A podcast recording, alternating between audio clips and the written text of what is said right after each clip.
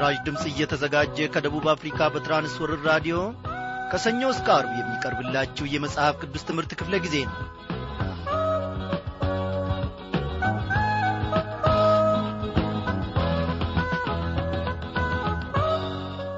እንደምናመሻችሁ በጌታ የተወደዳችሁ ክብሯን አድማጮች እግዚአብሔር አምላካችን ዛሬም ደግሞ አንድን ዕድል ሰጥቶን በፊቱ እንድንቀመጥ ከእርሱም ማዕድ እንድንመገብ ከእርሱም ማዕድ እነሆ ተመግበን ደግሞ በክርስትና ሕይወታችን የምናድግበትን ዕለት ሰጥቶናል። እግዚአብሔር እየተመሰገነ ይሁን። በዚህች ዕለት በዚህች ምሽት ማለቴ ነው እነሆ እግዚአብሔር አምላካችን ለእኔና ለእናንተ የሚረባውን ሊያስታውቀን የፈለገውን ደግሞ በመንፈስ ቅዱስ አስተማሪነት ይናገረናል። ሀብታችን ገንዘባችን ጥሪታችን ኢየሱስ ክርስቶስ የእግዚአብሔር ልጅ ነው። እኔ ይናንተን ባላውቅም ወገኖቼ ኩራቴና ጥጋቤ ተድላዬ ኢየሱስ ክርስቶስ ነው። አዎ አለኝ የምለው ነገር በዚህች ምድር ቢኖር ኢየሱስ ክርስቶስ ብቻ ነው። እናንተስ? ስለዚህ ይህንን ነገር እያሰብን ወደ ቃሉ ማድ አብረን እንቀርባለን።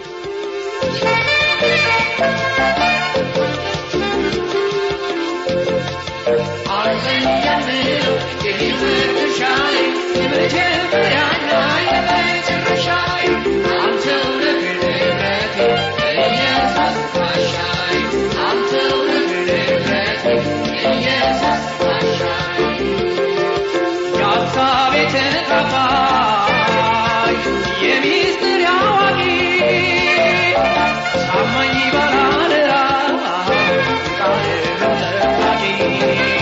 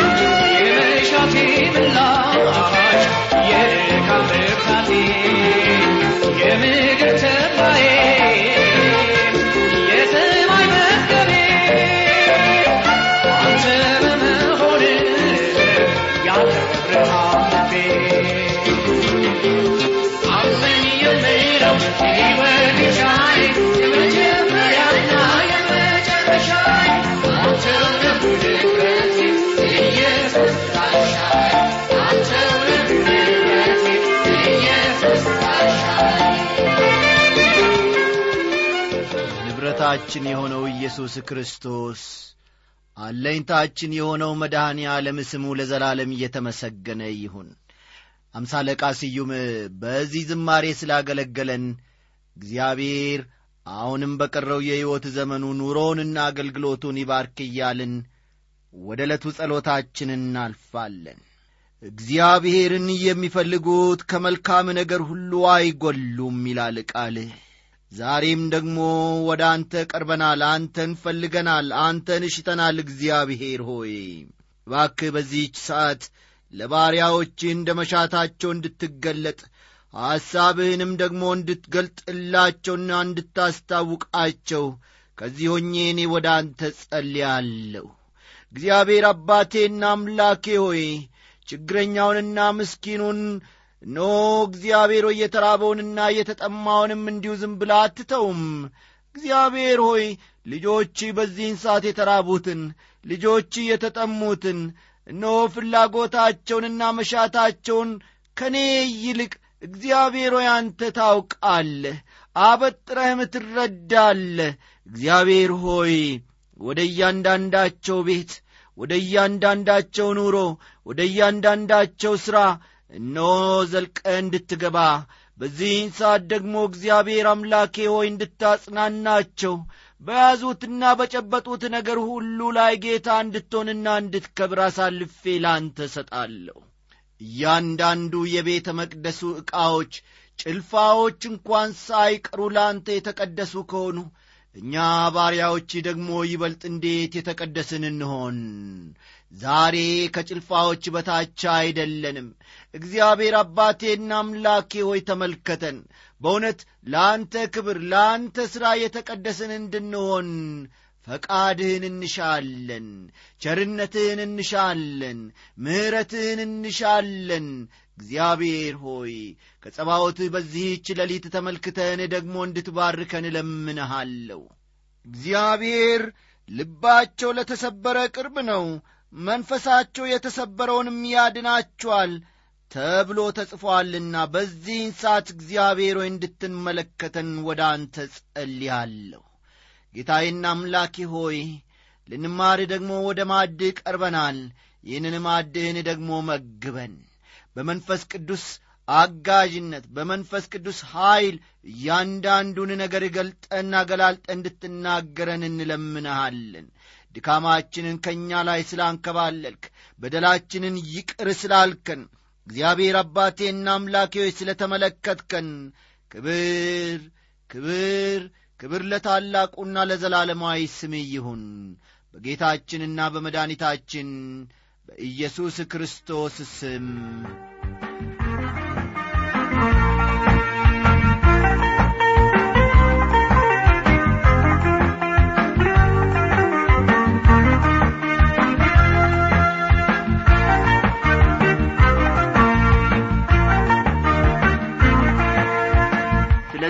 ይህን ቃሌን ሰምቶ የሚያደርገው ሁሉ ቤቱን በዓለት ላይ የሠራ ልባም ሰውን ይመስላል። ዝናብም ወረደ ጎርፍም መጣ ነፋስም ነፈሰ ያንም ቤት ገፋው። በዓለትም ላይ ስለ ተመሠረተ አልወደቀም ይላል። አሁን ደግሞ ከአንደኛ ቆሮንቶስ ምዕራፍ ሦስት ቁጥር አሥራ አንድ ያለውን ክፍል እስቲ በማነጻጸር እንመልከት። አንደኛ ቆሮንቶስ ምዕራፍ ሦስት ቁጥር አሥራ አንድ እንዲህ ይላል ከተመሠረተው በቀር ማንም ሌላ መሠረት ሊመሠርት አይችልምና እርሱም ኢየሱስ ክርስቶስ ነው ይላል። ሰዎች በትክክል በክርስቶስ ላይ ሲደገፉ ጥሩ መሠረት ይኖራቸዋል። ከመንፈስ ቅዱስ ጋር ኅብረት በማድረግ መጽሐፍ ቅዱስ የሚነግረንን መሠረት ያለውን ጥሩ የክርስቲያን ኑሮ ልንመሰርት እንችላለን። ነገር ግን ሌላ ዐይነት መሠረት አለ እስቲ ማቴዎስ ምዕራፍ ሰባት ከቁጥር ሀያ ስድስት እስከ ሀያ ሰባት ያለውን ደሞ እንመልከት። ይህን ቃሌን ሰምቶ የማያደርገው ሰው ሁሉ ቤቱን በአሸዋ ላይ የሠራ ሰነፍ ሰውን ይመስላል። ዝናብም ወረደ ጎርፍም መጣ ነፋስም ነፈሰ። ያንም ቤት መታው ወደቀ አወዳደቁ ታላቅ ሆነ ይለናል። አድማጮቼ ይህ ምንን ያመለክተናል? የሰውን ጥረትና መልካምነት ያመለክታል ይህ በሥጋ የሚሆን መልካምነትና ጥረት ብቻ ነው። ነገር ግን በሥጋ ከሚሆኑት ከእነዚህ ጥረቶች በላይ የሆነው ትክክለኛው መሠረት ኢየሱስ ክርስቶስን ያስፈልገናል። የዚህ ወንጌል ጸሐፊ ማቴዎስ እንዲህ በማለት ይህን ክፍል ያጠናቅቃል። እስቲ ቁጥር ሀያ ስምንትና ዘጠኝን ተመልከቱ። ኢየሱስም ይህን ነገር በጨረሰ ጊዜ ሕዝቡ በትምህርቱ ተገረሙ። እንደ ጻፎቻቸው ሳይሆን እንደ ባለ ሥልጣን ያስተምራቸው ነበርና ይለናል። ጌታችን ኢየሱስ ክርስቶስ ስልጣን ያለው አስተማሪ ነበር። ያነበበውን የሚደግም አስተማሪ አልነበረም። ስለዚህ እኛም ዛሬ ስለምንናገረው ነገር ማስተዋል ያለብን ትክክለኛው የእግዚአብሔር ቃል ስልጣን ያለው መሆኑን ነው። ቃሉን ስናስተምር ያልኖርነውንና ልክ ያልሆነውን ተረት ዝም ብለን ማውራት የለብንም። ዛሬ በእጃችን የመዳንን መልእክት የያዘ የደህንነት ወንጌል አለ። እንደሚሠራ እርግጠኞች ነን እናምናለንም። ምክንያቱም በእኔም ሕይወት ሰርቶአልና ይህ በእኛ ሕይወት የሠራው ወንጌል በሌሎችም ሕይወት ሲሠራ ልናይ ይገባናል። ስለዚህ የተራራው ስብከት በጣም ጠቃሚ የመጽሐፍ ቅዱስ ክፍል ነው። ልናነበው ልናውቀው ይገባል። የክርስቶስንና የእኛን ማንነት መለኪያዎች በግልጽ ያሳየናል። እንዴት መኖር እንደሚገባንም ግልጽ ያደርግልናል። የተራራውን ስብከት በዚህ እናጠቃልላለን አድማጮቼ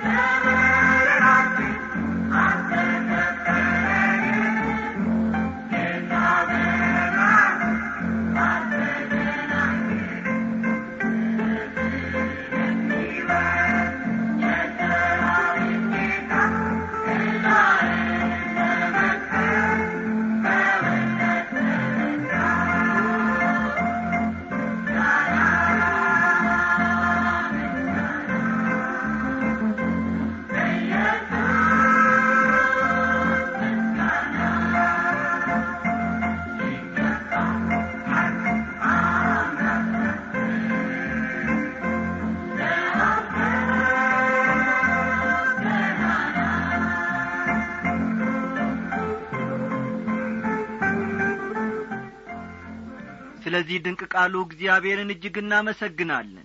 ከዚህ በመቀጠል ደግሞ ከማቴዎስ ወንጌል ምዕራፍ ስምንትን አብረን እናጠናለን። የዚህ ምዕራፍ ዋና ሐሳብ ወይም አብይ መልእክት ኢየሱስ የተራራውን ስብከት ግብረ ገብነት ለመተግበር ኀይል እንዳለው ማሳየት ነው። እደግምላችኋለሁ። ዋና ሐሳቡ ኢየሱስ ክርስቶስ የተራራውን ስብከት ግብረ ገብነት ለመተግበር ኀይል ወይም ስልጣን እንዳለው ማሳየት ነው አድማጮቼ ባለፈው ምዕራፍ የተራራውን ስብከት ትምህርት ጨርሰናል። አማኝ ወይም የማያምን ሰው የተራራውን ስብከት በተመለከተ በአንድ ነገር ይስማማሉ። ይሄውም ከተራራው ስብከት የበለጠ ታላቅ ግብረ ገብነት የለም በሚል። ልብ በሉ ከተራራው ስብከት የበለጠ ታላቅ ግብረ ገብነት የለም። ይህ ሁላችን የምንስማማበት ነጥብ ነው። እዚህ ላይ አንድ ሰው ይህን ዐይነት ታላቅ ግብረ ገብነት ሊኖረው እንዴት ይችላል የሚል ጥያቄ ሊያነሳ ይችላል። ይህን ለመመለስ ማቴዎስ ኢየሱስ የሠራቸውን ተአምራት በማቅረብ ይህን ግብረ ገብነት የሰጠው ሊፈጽመውም ኀይል እንዳለው ያሳያል። ያለኔ ምንም ልታደርጉ አትችሉምና ይላል ዮሐንስ አሥራ አምስት ቁጥር አምስት ላይ። ይህን በማለት ጌታችን ለእኛ ለአማኞች ግልጽ የሆነ ነገር ነግሮናል። ይህንን ሁሉ በልባችን እንድንይዘው ወገኖቼ ምኞቴ ነው። እኛ ራሳችን በእግዚአብሔር ፊት ተቀባይነት ያለው ምንም ነገር ማድረግ አንችልም።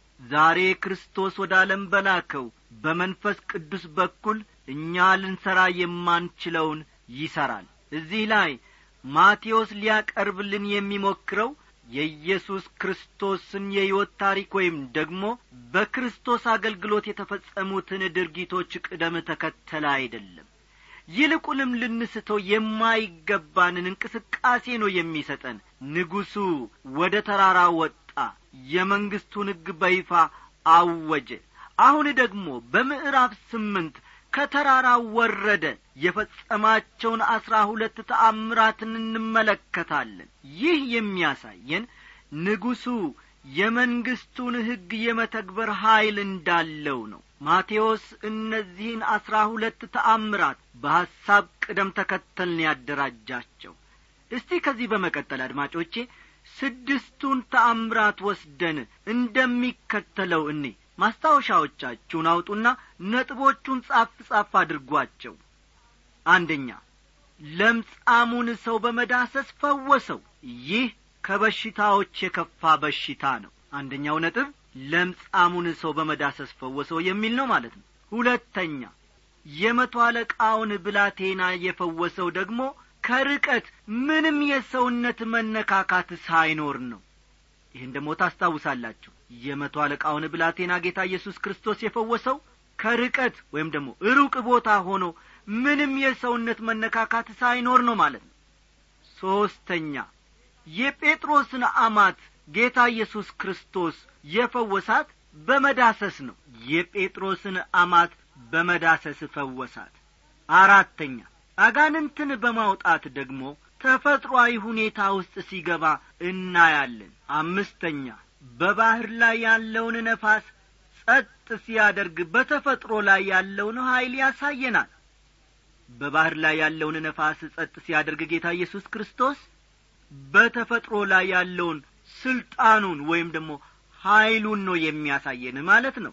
ስድስተኛ በጌርጌሴኖን ካሉት ሁለት ሰዎች ጌታ ኢየሱስ አጋንንት ሲያወጣ ደግሞ ኀይሉን አስቸጋሪ በሆኑ መናፍስት ላይ ሲጠቀም እናያለን ልድገምላችሁ።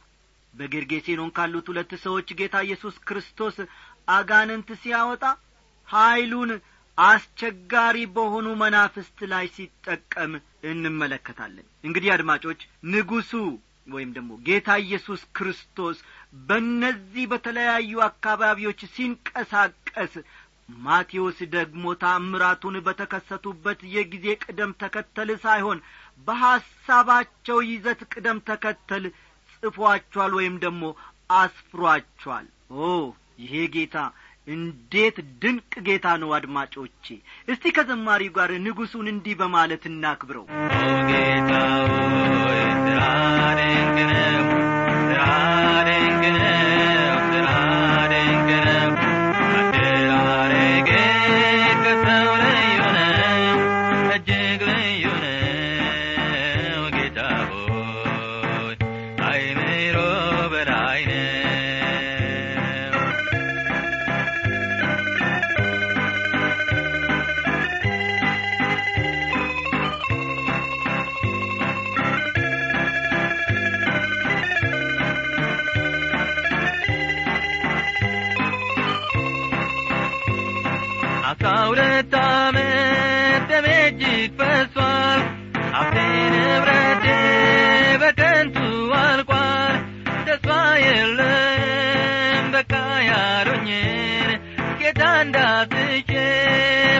again.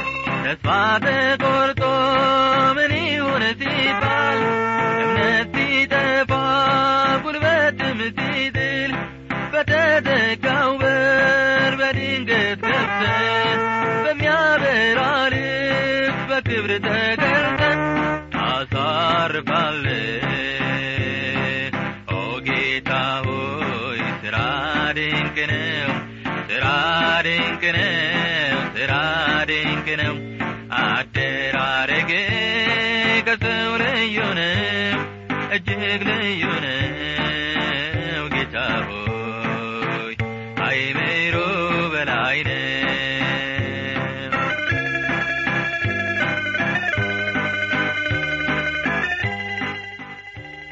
በምዕራፉ ወዳለው ምንባብ ስንመለስ ደግሞ በምዕራፍ ስምንት ቁጥር አንድ ከተራራው በወረደ ጊዜ ብዙ ሕዝብ ተከተሉት ይላል። እዚህ ላይ ብዙ ሕዝብ እንደ ተከተለው እናስታውስ አድማጮች የሥነ ምግባርን ሕግ ማወጅ ወይም ደግሞ ማስተማር የቻለው ንጉሥ በኀይልና በሥልጣን በሰዎች መካከልም እንዲሁ ሊንቀሳቀስ ይችላልን? የሚለው ጥያቄ አስፈላጊና መሠረታዊ ነው። ውድ አድማጮቼ በኮሌጅ እያለው በመጥፎ ሁኔታዎች ውስጥ ያለፈ የክፍል ጓደኛ ነበረኝ ታዋቂና መስህብ ያለው ሰው ነበር። በመጨረሻም በመጠጥ ምክንያት አገልግሎቱን ለማቆም ሁሉ ተገደደ። በምረቃ ፕሮግራም ላይ ሰባኪው ምን ማድረግ እንደሚገባን ነገረን። በኋላም ወደ ክፍላችን ከተመለስን በኋላ ይህ ጓደኛዬ ባልጋ ላይ ተዘረጋ። በሐዘንም ውስጥ ሆኖ ማንም ሰው ምን ማድረግ እንደሚገባኝ እንዲነግረኝ አልፈልግም እንዴት ማድረግ እንዳለብኝ እንጂ ብሎ ተናገረን ወገኖቼ ሆይ ይህንን ሁላችንም የምንፈልገው ነው። ንጉሡ የሥነ ምግባር ሕግ አዋጅ አውጇል። ነገር ግን ሥልጣን አለውን? እስቲ ከዚህ በመቀጠል ይህንን ደሞ ተራ በተራ እንመለከታለን። ኢየሱስ ለምጻሙን ፈወሰ። በማቴዎስ ምዕራፍ ስምንት ቁጥር ሁለት እነሆም ለምጻም ቀርቦ ጌታ ሆይ ብትወድስ ልታነጻኝ ትችላለህ እያለ ሰገደለት የሚል ቃል እናገኛለን። ለምጽ በመጽሐፍ ቅዱስ ውስጥ የኀጢአት ምልክት ሲሆን እንደማይድን ተደርጎ የሚቈጠርና በጣም የሚያጸይፍ በሽታ ነው። ይህ ለምጻም ወደ ኢየሱስ ሲመጣ ታነጻኛለህ ወይም ልታነጻኝ ትችላለህ ብሎ አልጠየቀም። እምነት ነበረው የክርስቶስን ጌትነት በመገንዘብ ብትወድስ ልታነጻኝ ትችላለህ አለው። አስታውሱ የሰውየው የዚህን ሰውዬ አነጋገር። ብዙውን ጊዜ የምንጠይቀው የጌታን ፈቃድ አይደለም። ጌታ ፈቃዱ ከሆነ ግን ሊያደርገው ይችላል። የእግዚአብሔርን ፈቃድ ማስቀደም በጣም አስፈላጊ ነው። ይህንን ማድረግ ግን ያስቸግረናል። ጌታ ሆይ ይህንን እንድታደርግ ስለምንፈልግ ታደርጋለህ? እንላለን። ለምጻሙ ግን በተለየ መንገድ እንዲህ አለ። እንደምትችል አውቃለሁ ግን ፈቃድህ ነው ነበር ያለው። አስተዋላችሁ ወይም ደግሞ ልዩነቱን ተመለከታችሁት?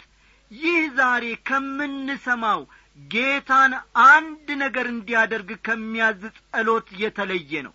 ወገኖቼ ሆይ እርሱ ይወስን። ምክንያቱም እርሱ የወሰነው ነገር ብቻ ነው የሚሆነው እስቲ ቁጥር ሦስትን ደሞ ወረድ በሉና ተመልከቱ።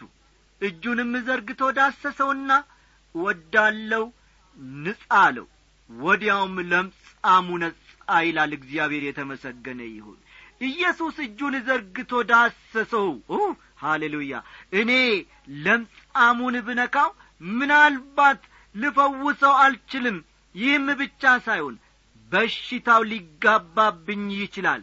ጌታ ግን ዳሰሰው። ይህ ሰው ማንንም ሊዳስስ ማንንም ደግሞ ሊነካ አይችልም ነበር። አንድ ቀን ግን ጌታ ዳሰሰው። ለምጹን ብቻ አልነበረም ያነጻው። ነገር ግን ወደ ቤተሰቡና ወደ እግዚአብሔርም ሕዝብ እንዲቀላቀል አደረገው። አሜን። ሃሌሉያ። ይህ ደግሞ አድማጮቼ ለእኔና ለእናንተ ለማንኛችንም ቢሆን ትልቅ ትምህርት አለው ቁጥር አራትን ተመልከቱ።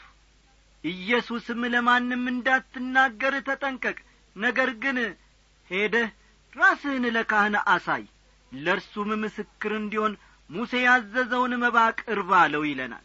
በማርቆስ ወንጌል እንደምናገኘው ይህ ሰው በጣም ከመደሰቱ የተነሣ ላገኘው ሁሉ ተናገረ አወራም። ከዚህም የተነሣ ብዙ ሕዝብ ስለ ተጋፋው ጌታችን ከከተማ ውጪ ወዳለ ስፍራ ሄደ ይላል።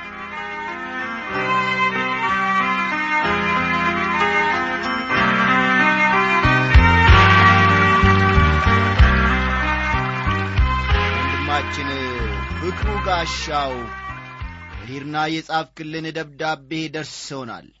በጌታ የተወደድክ ወንድማችን ፍቅሩ የእግዚአብሔር አብ ፍቅር የልጁም የኢየሱስ ክርስቶስ ሰላምና ጸጋ ባለበት ስፍራ ይብዛል ይጨመርልን። በደብዳቤህ ውስጥ አካተህ የላክልንን ጥያቄዎች በሙሉ በአድራሻ መልሰን እንልክልሃለንና መልሱን ተጠባበቅ። እንዳገኘህም ደግሞ ሌሎች ጥያቄዎች ማለትም መንፈሳዊ ጥያቄዎች ቢኖሩ በሚቀጥለው ደብዳቤ ደግሞ ጽፈ እንድትልክልን እናሳስባሃለን በአንተ ዘንድ ያለውን የእግዚአብሔርን ታላቅነት የእግዚአብሔርን መንፈስ ከፍ ከፍ እያደረክና እያቀጣጠልክ ለሌሎችም ደግሞ ማድረስን አትርሳ። ይህንን የራዲዮ ፕሮግራማችንን ደግሞ ለሌሎች ማካፈልና ለሌሎች መመስከርንም ደግሞ አትርሳ። ይህንን ስታደርግ እግዚአብሔር በይበልጥ ይባርካሃልና ባለህበት ስፍራ እግዚአብሔር ሰላሙን ያብዛልህ እያልን በዚሁ እንሰናበተሃለን እግዚአብሔር የሕዝቡን በሽታ ፈወሰ። በእጆቹ ሥራ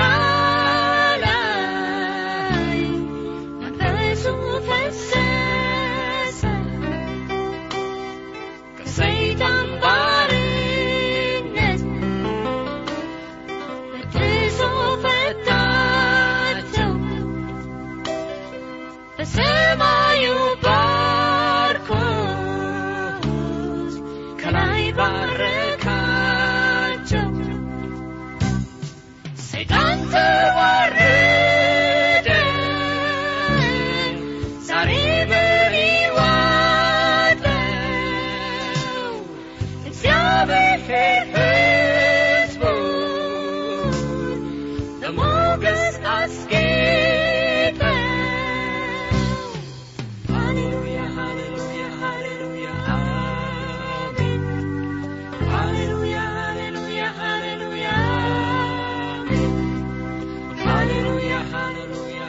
አድማጮች የዛሬው ዝግጅታችን በዚሁ ላይ ያበቃል። በቴክኒኩ በኩል እንደ ወትሮ ሁሉ ከእኛ ጋር እስካሁን የቆየው ወንድማችን አለማየሁ ዳዊት ነው። በትምህርቱ በኩል እስካሁን ከእናንተ ጋር የቆየሁት ደግሞ እኔ አበበ ከበደ ወርቄ ነኝ። ደህና አደሩ